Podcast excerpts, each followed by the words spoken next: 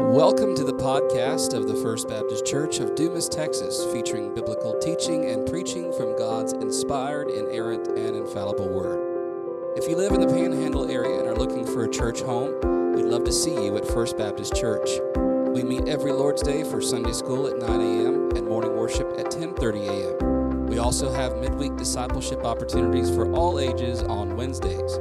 For more information, visit us at fbcdumastx.com. That's fbcdumastx.com. You can also find us on Facebook and Instagram. Now open your Bible as we explore God's Word together.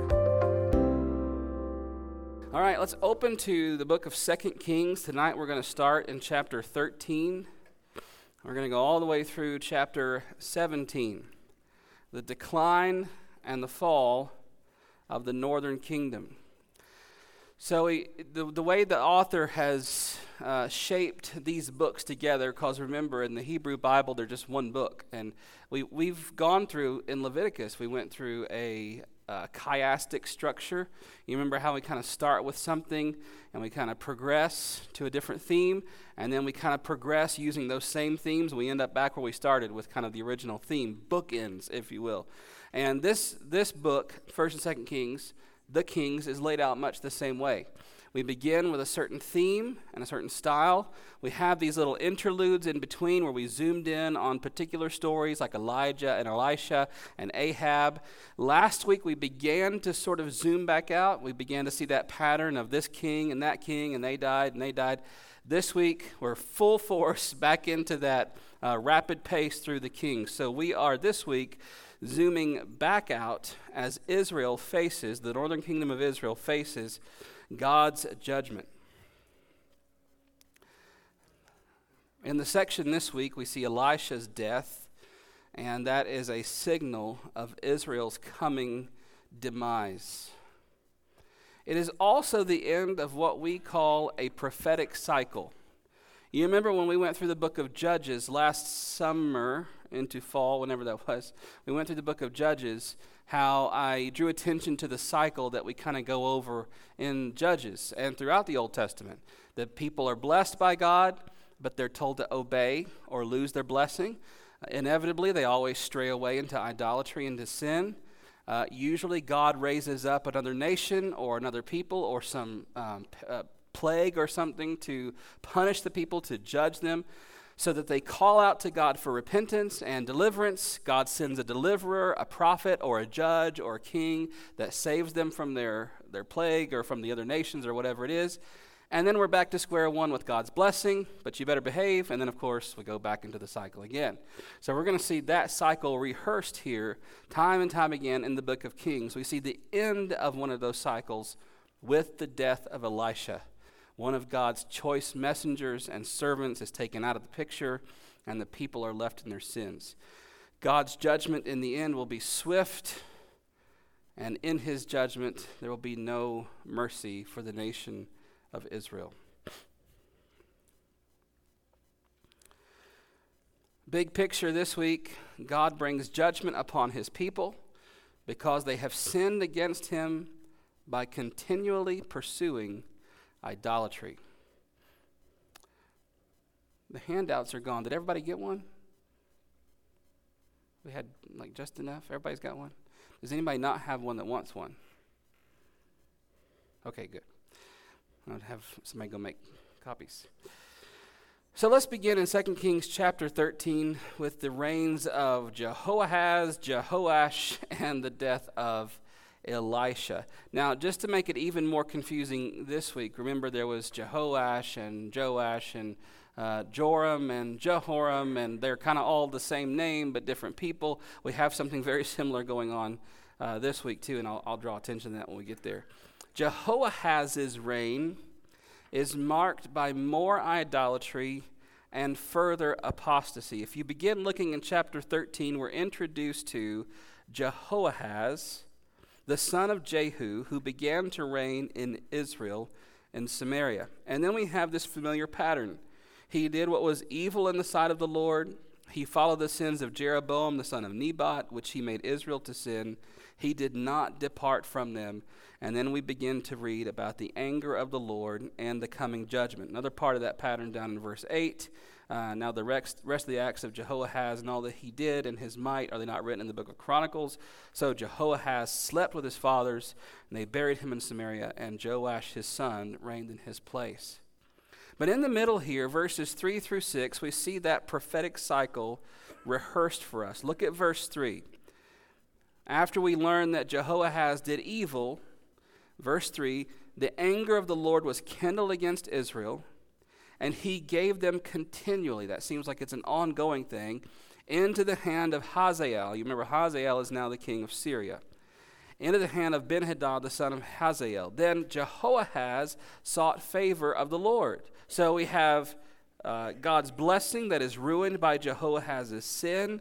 God raises up this army, the Syrians, to persecute his people, causing Jehoahaz in verse 4 to seek the favor of the Lord.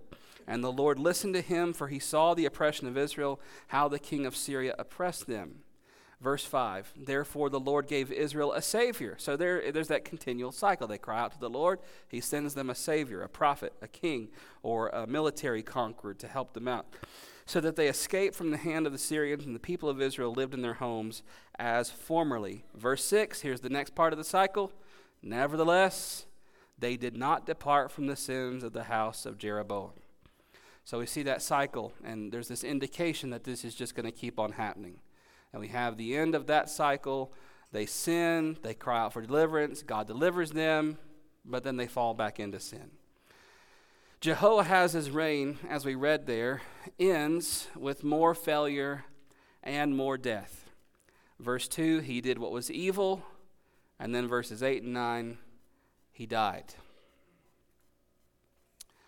His successor, Jehoash, succeeds Jehoahaz as king of Israel.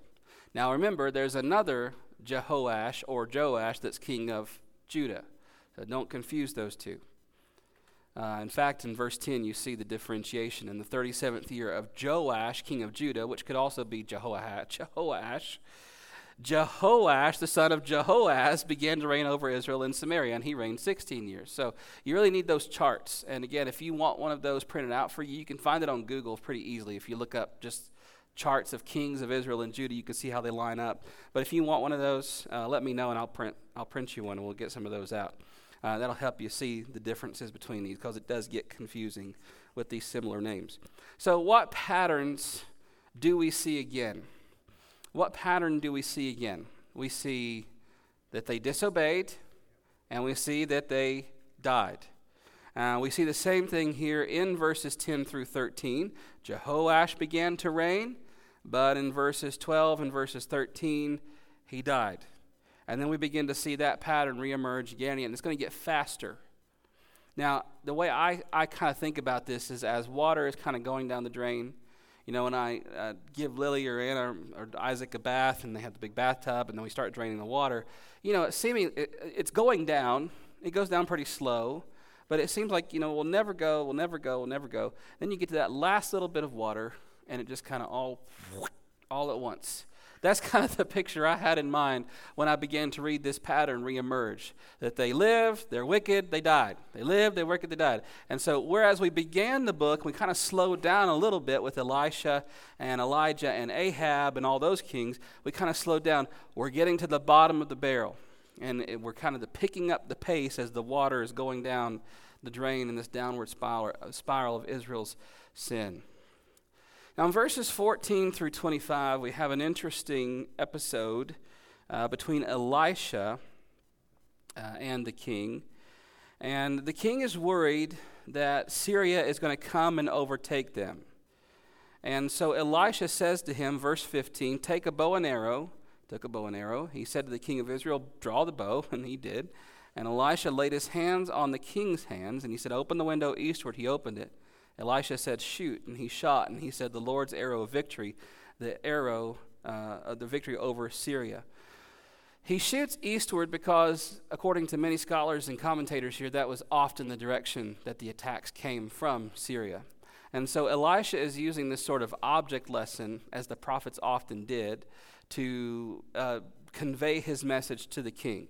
The king is worried that Syria is there. They're going to come overtake them. Elisha says, No, take your bow, shoot it out here. Just as you shot that arrow uh, towards the army of Syria, the Lord is going to give you victory. And then we have this, this little strange uh, scenario here in verse 18. He said, Take the arrows. He took them.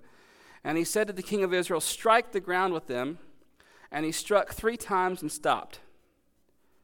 And the man of God was angry with him and said, You should have struck five or six times. Then you would have struck down Syria until you made an end of it. But now you will strike down Syria only three times. This is a, a, peculiar episode. I mean, it's like one of those, you know, where they shoot the arrows and how many arrows you shoot, how many years you're going to add to your life. And this, it's this weird little object lesson that, that seems to carry with it the power of God that Elisha says, strike the ground. I find it interesting that Elisha didn't give him instructions. I mean, if you told me, take this arrow and strike the ground, I probably would have just hit the ground once. I mean, I just, that's what the instruction sounds like to me. But he struck three times, and Elisha was still mad. You should have struck five or six times. Now, how all this plays out, I don't know. At the end of the story, though, we understand God is sovereign, God is in control, and what happens between Israel and Syria is exactly what God wills to happen between Israel and Syria. The, the fate of the nations is not in this king's hands. God uses these secondary means to accomplish his purpose. So, for whatever reason, Elisha is mad. He's only struck the ground three times. They're only going to have three victories over Syria until Syria overtakes them. So, in, in all of this, though, we do see a little window into the spiritual state of Israel. A lot of the commentators I was reading point out that no one seems to care much anymore. Now, I'm not a big sports fan, but when I go to games, you know, go to a football game at the high school or something, uh, it's hard to come back from just being completely pummeled by the other team. You know, say you go into halftime at the high school football game and the score is like I don't know, 42 to 0. Uh, it's, it's going to be hard for the losing team to come into the second half with enough morale and enough energy to really come back and do anything about that. I mean, I, am sure it's happened. I think it happened in the Super Bowl last year, didn't it? Look at me in my sports. Um, so it can happen, but the morale is down, the energy is down, the passion is down. And that's the vibe I get from reading this story. That rather than energetically obeying the prophet and energetically, willingly enthusiastically obeying what the prophet says, it's half hearted, it's empty. And it's a revelation of not just where the king's heart is, but also where the nation's heart is. They're just not in it anymore. For God's glory, even for the glory of Israel, we're going to see that later when the kings outright sell Israel to Assyria. So we see a little window into the kind of the decreasing spiritual morale of the king and of Israel. In uh, 2 Kings chapter 14 uh, into verse 15, we begin to see these civil wars erupt between Israel and Judah. And these civil wars will foreshadow things to come. They will foreshadow things to come. I missed one, didn't I? Elisha's death marks an ominous, I don't think I put it in my PowerPoint. Elisha's death marks an ominous turning point. An ominous turning point in the narrative. Yep, I left it out. My bad. Turning point is the blanks. Elisha's death. And we read of Elisha's death there in verses 14 through the end. It's interesting, though, that as, as dramatic as Elijah's exit was, and as dramatic as we read some of the deaths in the Old Testament, and we really just have verse 20 So Elisha died, and they buried him. And, uh, and then it talks about the Moabites rising up against Israel. So it's kind of a lackluster ending. But again, that fits with the theme, doesn't it? That we're seeing that decreased spiritual fervor, this decrease of passion for the Lord, of passion for obedience, even a decrease of passion for their own land and their own nation. And then it makes sense that as Elisha, I mean, this mighty man of God that, that takes Elijah's place with a double portion of his anointing, so he dies. And so the, the theme I'm kind of picking up in the background on behalf of the people, on behalf of the king, is big deal. Who cares? Elisha died, the prophet's gone, the voice of God is missing. Who cares? Then we come into these civil wars between Israel and Judah, which is a foreshadowing of things to come. Starting in chapter 14, the second year of Joash, the son of Jehoahaz, king of Israel, Amaziah, the son of Joash, king of Judah, began to reign. So we're shifting our focus from the northern kingdom and their troubles with Syria. Now we're shifting focus down to the southern kingdom of Judah and King Amaziah. King Amaziah succeeds his father Joash, not Jehoash, the one who was just king of Israel, but Joash, king of Judah. He succeeds his father Joash as king of Judah. And interestingly enough, although the pattern is the same, we see the report card. He did good, he did bad. We have a rare good rating for this king. Look in verse 3. He did what was right in, this, in the eyes of the Lord. It's a rare good rating for a king in this book. But again, it is not without its problems. He did good, yet not like David his father. He did in all things as Joash his father had done, but the high places were not removed. The people still sacrificed and made offerings on the high places. So relatively good rating. I mean, at this point, you kind of take what you can get, right? The, the lesser of two evils. He was a good king. He did what was right in the sight of the Lord, yet not to the point where he rid the land of all its idolatry, which is what Israel and what Judah needed. But then we begin to venture into um, Amaziah's pride. And in his pride, he strikes down a bunch of Edomites, verse 7 and this kind of puffs his head up a little bit, and he's ready to take on a bigger enemy. So he sets his eyes in verse 8 on Israel. And he says in verse 8 to the king of Israel, the northern kingdom, Come, let us look one another in the face. Now, he does not want to get together for a staring contest. This means I want to fight you. I want war. And catch me outside. That's what he's saying to the, y'all don't, that's like my age and younger. Got that one.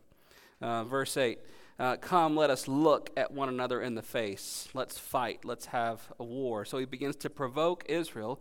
And it happens in verse 12 that because of his provocation, Israel rises up. There's a civil war, at least a battle. In verse 12, Judah is defeated by Israel, and every man flees to his home.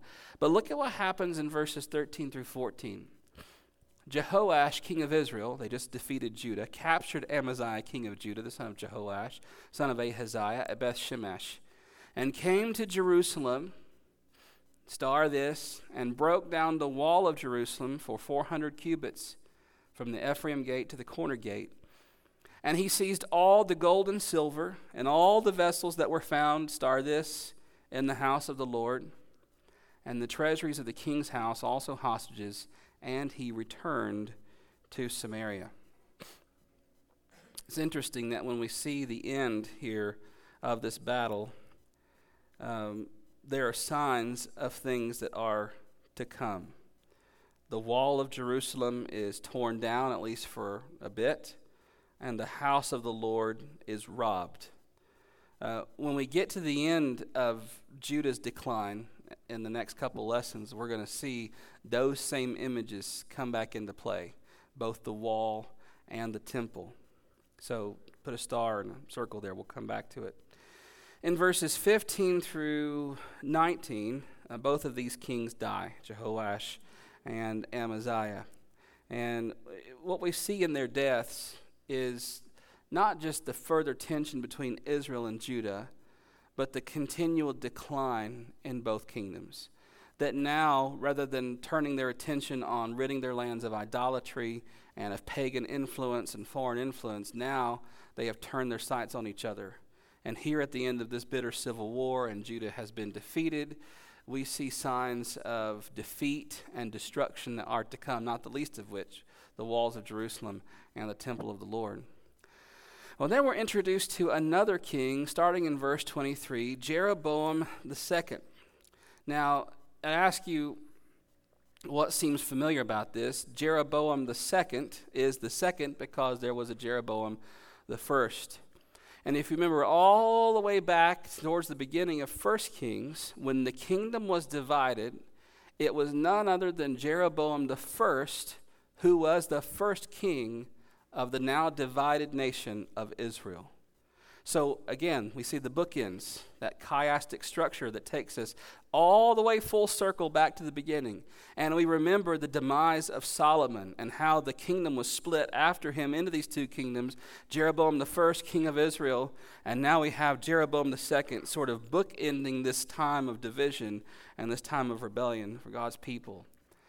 And we're reminded in all of it, chapter 15, that as any as good as any king might be, the author is always quick to show that none are perfect. With the rise of Jeroboam II, we see this repeated phrase uh, in verse 24. He did what was evil in the sight of the Lord. He did not depart from all the sins of Jeroboam, the son of Nebat, which he made Israel to sin. Now, notice every time we have the report card about a king of Israel, and it's bad, all of them are bad, we always have that same little bit repeated, don't we? He did not depart from the sins of Jeroboam, the first one, who set up the golden calves and the shrines and established the false worship. Remember, uh, the first Jeroboam did that. And so every successive king of Israel we see going further and further and further down that rabbit trail after the idols he did not depart from the sins of Jeroboam, which he made Israel then to sin. Verse 28, we end the pattern again. Now, the rest of the acts of Jeroboam and all that he did, and all his might, how he fought, and how he restored Damascus and Hamath to Judah and Israel, are they not written in the books of the Chronicles, the kings of Israel? And Jeroboam slept with his fathers, the kings of Israel, and Zechariah his son reigned in his place. So he did bad, and now he died. Chapter 15, though, we get this little ray of light again in Judah with the rise of Azariah. Verse 3 He did what was right in the sight of the Lord, according to all that his father Amaziah had done. Verse 4 Nevertheless, the high places were not taken away, and the people still sacrificed and made offerings on the high places. I we say by this point, like, is the author just, you know, is he just plugging stuff in to say it? Like, is we just on autopilot, like they did bad and Jeroboam and Nebat and stuff, and, and he did good, but they didn't take down the high places? No, the patterns have a, ooh, that'll preach. The patterns have a purpose. The patterns have a purpose to show us the bad and how it turns out, and the good. But as good as any king is, we always have that follow up, don't we? There's always the reminder that as good as they are, and as good as their report card is versus the kings of Israel, nevertheless, they did not take down all the high places, and they did not rid the land of idolatry. Again, the author is showing us that no matter how good the king is, he cannot be the one king that they're waiting on. He cannot be the one king that will reign forever in perfect righteousness and justice. Why? Because as good as any king might be, they're not perfect. And that's the point, really, of the entire book of the Kings. The mercy God shows Israel, any mercy that he shows, always flows from his own faithfulness and grace. It is not conditioned or dependent upon anything good in them. I mean, if if God had any reason to punish a people for their sins, time and time again, it would have been the people of Israel and the people of Judah. I mean, he punished other nations for less, but he has left Israel there. He leaves Judah here. He keeps giving them blessing. He keeps giving them victories. For now, military victories.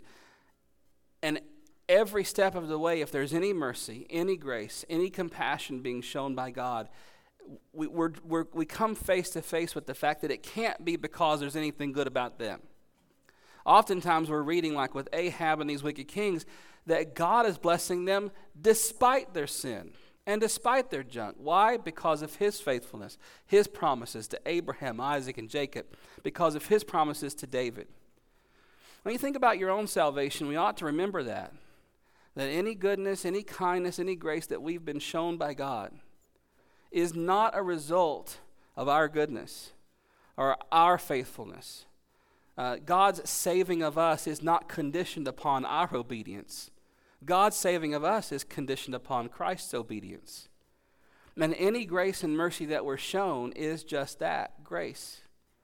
Uh, R.C. Sproul, favorite theologian, pastor, preacher, teacher, he, he used to say that uh, once we start thinking that we deserve something from God, you can mark it down that you're not thinking about grace anymore. If you start to think that you deserve something from God, you better understand that you're not thinking about grace anymore because the very concept of grace is undeserved, unmerited, unearned favor from God. Any mercy, any compassion, any love he shows is undeserved and is from his faithfulness and his goodness alone. But despite God's goodness and God's grace and God's compassion for his people Israel, they continued to follow this path of destruction um, in sin and idolatry and ap- apostasy. And so we come to these final chapters and we see the sort of dwindling light of the kingdom of Israel in these final kings. And the author, again, picturing that water circling down the drain very quickly at the end, we begin to see this pattern and the succession of kings come very rapidly. We see the kings given to us in rapid succession, beginning in chapter 15, verse 8. In other words, whereas we, we, we, we've been introduced to a king, and then we might have a little episode of some sort, and even though it's short, we have a little story, and then they die. And now we're just going to begin to see this king, he died, and this king, and he died, and this king, and he died. However, keep in mind that above all of this, while Israel is going through this rapid succession of kings, there's relative stability with relatively good kings in Judah. Uh, back in, in verse 3, uh, Amaziah is a good king. And then in verse 34, in the middle of all of Israel's junk, um, we have, where's the name? Pekah uh, in Israel and Uzziah, king of Judah. Um, and we see in verse 34 that he did what was right in the sight of the Lord. Uh, Jotham, the, the son of Uzziah, begins to reign in Judah. So while Israel's going through all this tumult, and we're going to see that in a second, there's relative stability and relatively good kings. Have to say relative, don't we? Because again, they're really good, except. they're all really good, except this little thing. But compared to what's going on in Israel that we're going to see, that's pretty stable, and that's pretty sound leadership and righteous leadership. Israel is being torn apart by conspiracy and murder. Beginning in verse 10, we see Shallum, the son of Jabesh, conspiring against the king, uh, that is Zechariah. Yep, Zechariah is reigning, and Shallum, verse 10, the son of Jabesh, conspired against him and struck him down put him to death, and now he reigns in his place. Look at verse 14. Then Menahem, the son of Gadi, came up from Tiz- Tirzah and came to Samaria, and he struck down Shallum, the son of Jabesh, in Samaria, put him to death, and he reigned in his place. Uh, look down at verse 25. And Pekah, the son of Remaliah, his captain, conspired against him with fifty men of the people of Gilead and struck him down in Samaria in the citadel of the king's house with Argob and Arieh, and he put him to death and reigned in his place. And then verse 30, then Hoshea, the son of Elah, made a conspiracy against Pekah, the son of Remaliah, and struck him down and put him to death and reigned in his place. So while we have these two relatively righteous, good, stable kings in Judah, Israel is a mess. And just time after time in this rapid succession, the new king comes. They, and this is the first time we see that pattern. Not just that they live and they die, but there's these active conspiracies against them murder, assassination, king after king. At least these four times that that happens. Stability, righteousness, and this tumult and this chaos and this violence in the land of Israel. And, and the author is wanting to, us to see the circling of the drain. We're at the end of the line here for Israel. And as we come into these very final kings uh, of Israel, we see a ominous warning sign in verse 29. Look at verse 29 of chapter 15.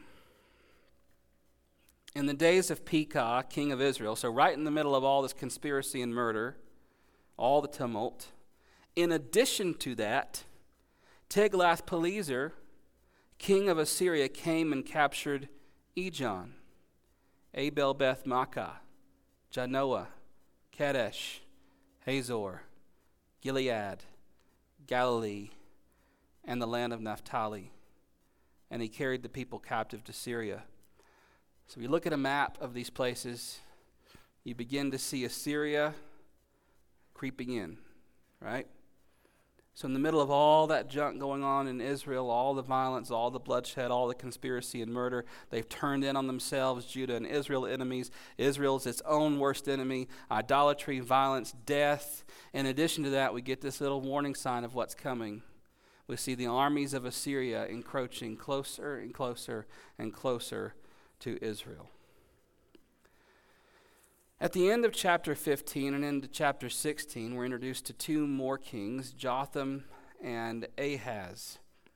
Even as Israel's stability is being shaken, Judah's own stability comes to an end as apostasy sets in.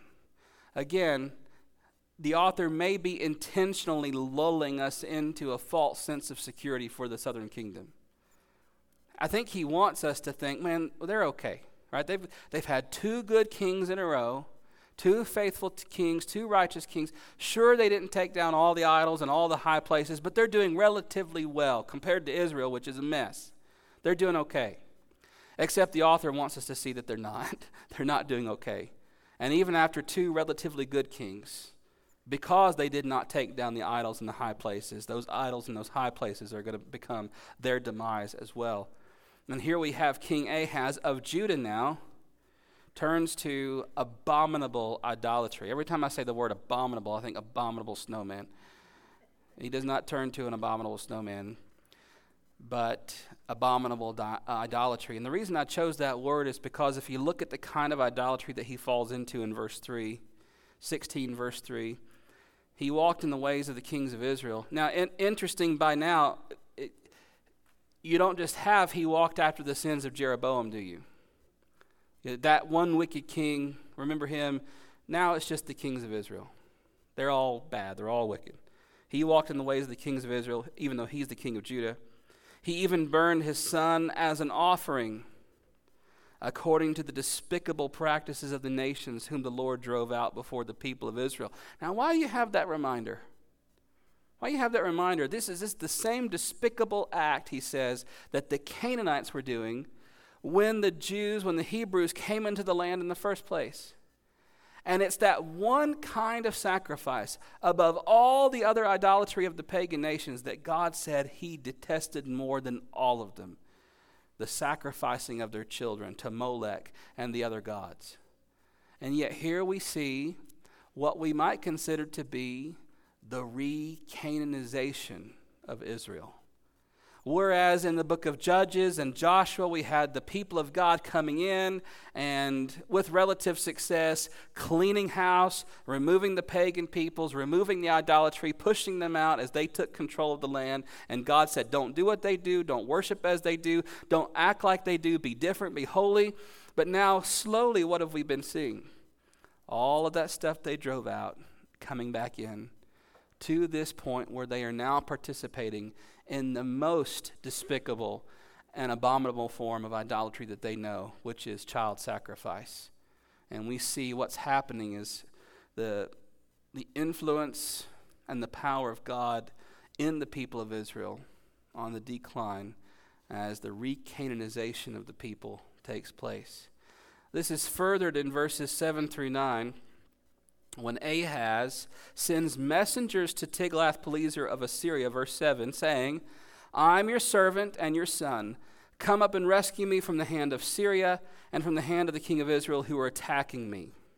I am yours. Ahaz took all the gold in verse 8 that was found in the house of the Lord and the treasure of the king's house, and he sent a present to the king of Assyria. And the king of Assyria listened to him. And the king of Assyria marched up against, him, against Damascus, took it, carrying its people captive to Kir, and he killed Rezin, the king of Assyria. So, what happened here except that Ahaz sells the very soul of Israel to Assyria? we think that it's going to happen later with the military victory, but this is actually the beginning of it here. When Ahaz sends messengers to Assyria, as they're encroaching on him anyway, and he says, No, wait, wait, wait, wait, wait. Help me out with my enemies, and we'll be yours. And not only that, but here, come into the temple of the Lord and take what you want. And so we begin to see this desecration of Israel, desecration of Judah now, of Jerusalem, all the way into the house of the Lord, the temple. But the author saves the worst for last in verses 10 through 18, in that Ahaz introduces foreign worship into the temple. Look at verse uh, 10 of chapter 16. When King Ahaz went to Damascus to meet Tiglath-Pileser, so this is the king of Judah, meeting with the king of Assyria, who he appeased with money from his own people and from his temple to protect him. He's overtaken uh, Syria, not Assyria. He's overtaking Syria at Damascus, and now they're meeting there to talk.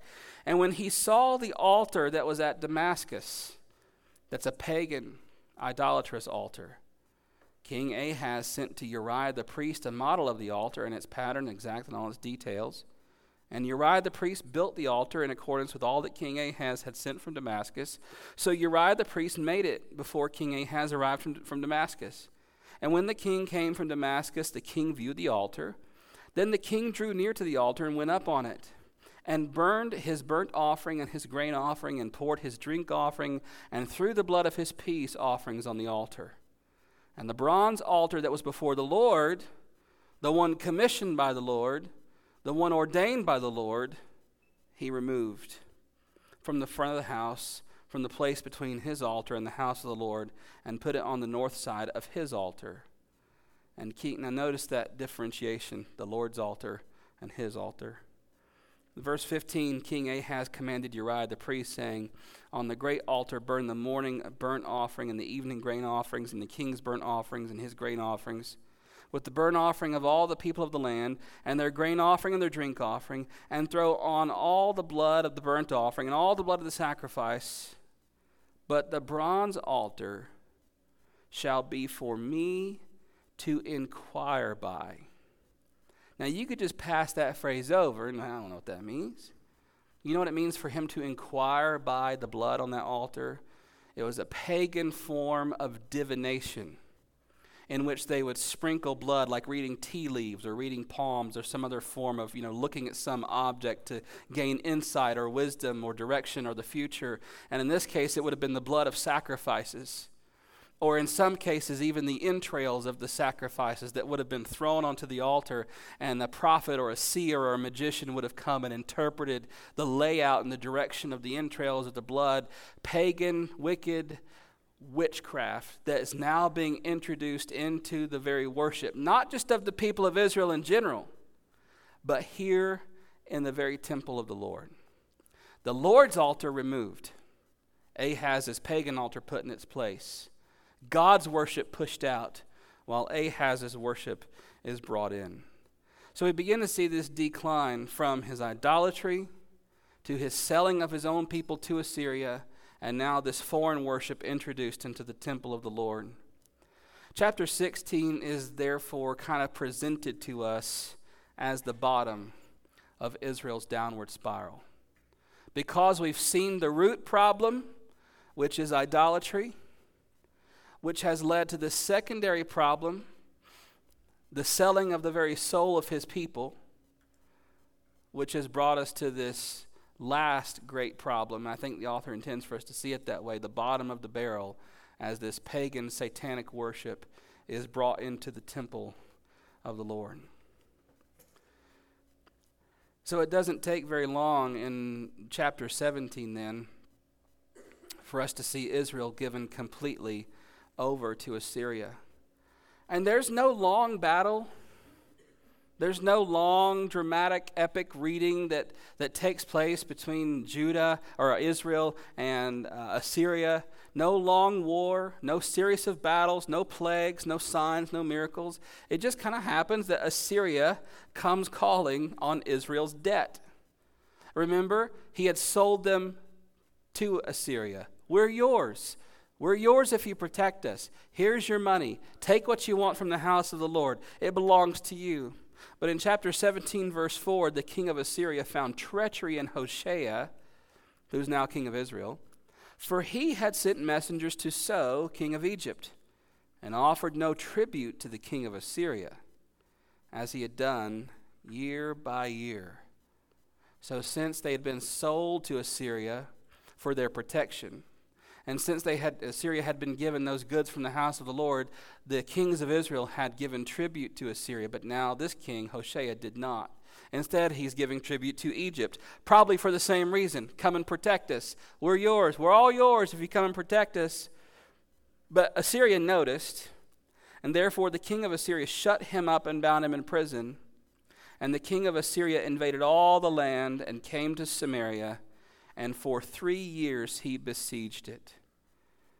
In the ninth year of Hoshea, verse 6, the king of Assyria captured Samaria, that's Israel, the kingdom, and he carried the Israelites away to Assyria, and he placed them in Halah and on the, and on the harbor uh, and on the Habor, the river of Gozan, and in the cities of the Medes.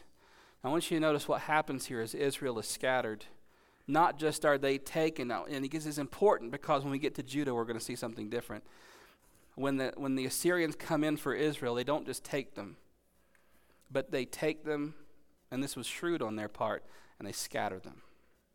They don't keep them together as a nation, they don't keep them together as a people but they take them and they disperse them to different kingdoms and to different peoples and to different nations. So, what was that one nation of Israel now is completely broken and torn apart into pieces. The author, then, in a kind of unusual way for this book, gives us the real reasons for this judgment from God. I want us to read, just starting in verse 7, just let us read this together. Verse 7 of chapter 17. And this occurred because the people of Israel had sinned against the Lord their God. Now, if you're reading the history lesson, why did it occur? Well, because they promised tribute to Assyria and they failed to pay it. And the king wanted his money. And he came calling on his debt and he took the people. That, that is a reason. But the author says here's the real reason they sinned against the Lord their God, who brought them out of the land of Egypt and under the hand of Pharaoh, the king of Egypt, and had feared other gods, and walked in the customs of the nations whom the Lord drove out. There's that re-Canaanization. The Lord drove them out, but now they're living just like them. And in the customs that the king of Israel had practiced, and the people of Israel did secretly against the Lord their God things that were not right. They built for themselves high places in all their towns, from watchtower to fortified city. They set up for themselves pillars and Asherim on every high hill and under every green tree. And there they made offerings on all the high places, as the nations did, whom the Lord carried away from before them. And they did wicked things, provoking the Lord to anger. And they served idols, of which the Lord had said to them, You shall not do this. Yet the Lord warned Israel and Judah by every prophet, there's the cycle, and every seer, saying, Turn from your evil ways and keep my commandments and my statutes in accordance with all the law that I commanded your fathers and that I sent to you by my servants the prophets, but they would not listen. But they were stubborn, as their fathers had been, who did not believe in the Lord their God. They despised his statutes and his covenants that he made with their fathers, and the warnings that he gave them. They went after false idols and became false. They followed the nations that were around them, concerning whom the Lord had commanded them that they should not do like them. And they abandoned all the commandments of the Lord their God and made for themselves metal images of two calves. And they made an Asherah and worshipped all the host of heaven and served Baal. And they burned their sons and daughters as offerings and used divination and omens and sold themselves to do evil in the sight of the Lord, provoking him to anger. Therefore, the Lord was very angry with Israel and removed them out of his sight. None was left but the tribe of Judah only. Now, this is just a real, I mean, that's a complete summary of everything we've seen in the book so far, isn't it? Every sin, every idolatry, every false worship, every pagan influence, all listed there for us. You want to know why this happened? Had nothing to do with a debt or even the king of Assyria, or even the king of Syria, or any of the nations that were around. It had nothing to do with that. It's because Israel turned away from God, worshiped idols, worshiped in pagan ways, and did not obey the voice of the Lord. That's why this happened to them, the author says. Nothing else. That's why the Lord has done this, leaving Judah only. And we might say, for now. In verses 24 through the end of chapter 17, we see some interesting notes that happen in, in the land of Samaria. Notice now that it's just called Samaria. We've kind of moved from the kingdom of Israel, that kingdom is no more, and those people have been taken out and spread into different nations. Now it's just the land of Samaria. And what happens in the land of Samaria, verse 24, the king of Assyria, along with scattering the Israelites, brought people from Babylon, Cuthah, Avah, Hamath, and Sepharvaim, and placed them in the cities of Samaria instead of the people of Israel. Verse 25 At the beginning, at the beginning of their dwelling there, they did not fear the Lord. So God sends lions in as a plague. Verse 27 The king of Assyria commands, Send there one of the priests whom you carried away. So instead of the people of Israel who had been exiled and now scattered, he puts all these other foreign people in there. And they don't fear the Lord. So the Lord sends a plague of lions. That's a great plague. And they're, they're being torn apart by lions. The king gets word of it. He says, okay, okay, send one of their priests back, one of the Israelite priests back. So they do. But verse 29 doesn't help. Every nation still made gods after its own and put them in the shrines of the high places that the Samaritans had made, and every nation in the cities in which they lived. Verse 32 is interesting, though. They also feared the Lord and appointed from among themselves all sorts of people as priests of the high places, who sacrificed for them in the shrines of the high places. So they feared the Lord, Yahweh, but also served their own gods after the manner of the nations from among whom they had been carried away. Now, this is an interesting problem. If you want the, the, the textbook word for what's going on here, it's in the Bible study book. The word is syncretism. Syncretism. S Y N C R E T I S M. Syncretism. All that means is that you're just taking a little bit of everything and putting it together. A little bit of this religion, little bit of this religion, a little bit of this worldly thing, of this pagan thing, this nation, that nation, and just putting it all together. So, how does this all start? You have all these different people there. God sends the lions because they're worshiping idols. Uh, Israelite priest goes, but even with that, they don't turn away from the idolatry. Instead, they say, Oh, Yahweh, let's add Yahweh to the collection. We got all our gods. We got all these other people's gods. Let's throw Yahweh in the mix. Can't hurt, right? And that's the way the ancient Near East thought. Can't hurt to have one more in the mix. He'll help us when it's his time to help. When we're in his territory, he'll help us. But when we're in these other gods' territories, they'll help us. And so syncretism just takes all this stuff and puts it together. I wonder if we see anything like this in churches today. Starting all the way back with Ahaz goes into the world. Just tell me if this sounds familiar. Goes into the world, sees what the world is doing, says, Oh, I like this. This is better than what we do in the temple. Let's take this back to the church, right? Sound like the modern church at all to you? The modern church looks at the world. Modern church looks at the culture around us. The modern church looks at the thoughts around us and the worship around us and says, you know what? That looks pretty good. Let's bring that back into the church. And so instead of worshiping the way that God has told us to worship Him, and with the means by which He's told us to worship Him, what are those means? The Word, the ordinances, baptism, Lord's Supper, prayer, giving, all these things God has said to do, and He's told us how to do it. Instead, we want to do our own thing. Let's invent new ways to worship. Let's invent new things to do. Let's get creative about it. What will it hurt except God has not told us to do that? And here we see where that gets to in the end. It's just taking a little bit of this and a little bit of that, a little bit of this religion, that philosophy, that worldview, that worldly thing, that cultural thing. We just throw it all in and just do it all. Syncretism is one of the primary problems in the modern church because churches have gotten bored with how God has told us to worship Him. And instead of listening to what God wants from us in worship we think it's okay to invent our own ways of worship. This was Israel's problem. I think we look in a lot of places today and we see it's a problem for us as well. That's why, prayerfully, hopefully, what we do as a church, what we sing, what we say, how we pray, what we preach, uh, down to the very things we do, are things that God has told us to do. There are lots of wonderful, fun, creative, imaginative things I'm sure would be good in a talent show somewhere. but God has not told us to do those things in worship. Unless we be like Ahaz and go out and find a pagan altar and bring it in and try to worship the Lord that way, or a golden calf, or any of the other ways they tried to worship God. We listen to God and we obey what He has said to do in worship.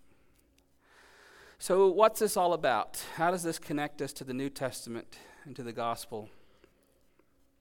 Well, let's remember, as I said at the beginning of this second page, God's grace and God's mercy flow from his covenant promises.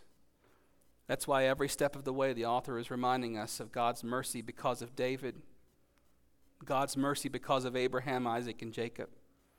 So any mercy that God shows is because of His word and His faithfulness, not our goodness.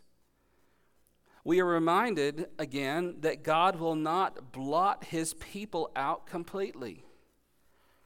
Even as Israel is carried away, what are we reminded of? But Judah was left. And even as Judah is destroyed in a few weeks, we're going to see that. We'll see God's mercy there too, and that difference between what happens to them and what happened to Israel or yeah, Israel. However, his mercy in not blotting them out does not prevent him from judging their idolatry. We need to remember that God's mercy and his grace do not mean that he will not discipline even his own people. And he does so severely here with Israel while not blotting out his people or his promises completely. Ultimately, the people are exiled in God's judgment. The end result is that they're moved away from their home and they're cast far off from their home and from the presence of God. Now, Paul says in 2 Corinthians chapter 1 verse 20 that all the promises of God find their yes and their amen in Jesus Christ. All the promises of God find their fulfillment. That's an important word, their fulfillment in Jesus. In Luke chapter 1, verses 54 through 55, when Mary is singing her song, we call it the Magnificat, after she had been told by the angel Gabriel that she was going to give birth to Jesus, and he will be the king that sits on David's throne in righteousness and justice. Mary then erupts in song called the Magnificat because she's giving praise and glory and honor to God for what he's done. And part of her song brings up the promises that God made to no less than Abraham, Isaac, and Jacob. And she says, God, in this thing that you're doing with me now through the birth of your son, this promise that I've received from the angel, she says, This is the fulfillment of the promise you made to our fathers, Abraham, Isaac, and Jacob. This is it, fulfilled in Jesus. When I was a youth pastor, I used to like to use this uh, illustration of a little picture. And, and, and while there was a picture and it was empty, God's promises over here in a glass of water, or another pitcher of water, whatever. You could have little fulfillments along the way. So you see a righteous king in, in the first or second Kings stories that we've been through. You see a good one, little drop in the bucket. A fulfillment, a partial fulfillment. But when Jesus comes, he just poured the whole pitcher in as the entire thing came to the very top. Because Jesus is not just a fulfillment of God's promises. He is the fulfillment of all of God's promises. You need help with that. Circle that word all there in 2 Corinthians 1:20. All, all, all. Furthermore, God says that he's not willing that any should perish. And he calls all men everywhere to repent quotes from 2 Peter 3 9 and Acts 17 30. Just like he continually called out to Israel, Turn to me, Repent, come back. He's nevertheless still doing that today in the world to sinners. Turn to me, repent, come back to me. Because just as God judged his people Israel, he will judge every man according to his deeds. That's what Romans 2 6 tells us. He will judge each man according to his deeds. And if we are judged according to our deeds, what does Paul go on to say we can expect from God except death and condemnation? Just like Israel being held responsible for their sins, face God's judgment. If we face God's judgment according to our deeds, watch that, our deeds, the wages of our sin is death. And no one's exempt because Paul says all have sinned and fall short of God's glory. But there's good news in the gospel, is what the gospel means, because Christ took our judgment. And because Christ took our judgment, Paul says in Ephesians 2:13 that we who were far off, exiled, cast out, separated, while we were far off, Christ shed his blood that we might be brought near. So in Christ, we are restored to God and we can offer him acceptable worship. And we would ask, well, what is acceptable worship? Well, what does Paul say acceptable worship is? I plead with you by the mercies of God to offer your bodies as a living sacrifice. Paul says this is your reasonable, acceptable worship. As we connect these dots to the gospel, let's remember how God has fulfilled all of his promises in Jesus. He is our king, he is our prophet, he is our priest, and by him we can offer acceptable worship to God as we repent and turn to him in faith. Let's pray. Thank you, Father, for your word. Thank you for these images and these pictures, as heartbreaking as they are, how they warn us and how they call us to turn away from our own sin and to trust you how they've called us from a life of sin and death and wickedness to trust in Jesus and to turn to Him who took the judgment so that we wouldn't have to. I ask that you would help us to walk every day as your holy, sanctified, set apart people. That we would guard ourselves from the influences of the world and the devil and sin. And we protect our heart by your Holy Spirit, by your word by your church through the ordinances that you would give us a hedge of protection against those influences in our life, that we might be your people whom you called and purchased with your own blood. Thank you for the Lord Jesus, who is our perfect priest, prophet, and king, and help us to look to him and to obey him every day. It's in his name we pray. Amen. Thanks for listening. For more information about what it means to follow Jesus as Lord, you can email us at fbcdumas at hotmail.com. It's fbcdumas at hotmail.com. You can also reach us by phone at 806 935 5604. We'll see you next time.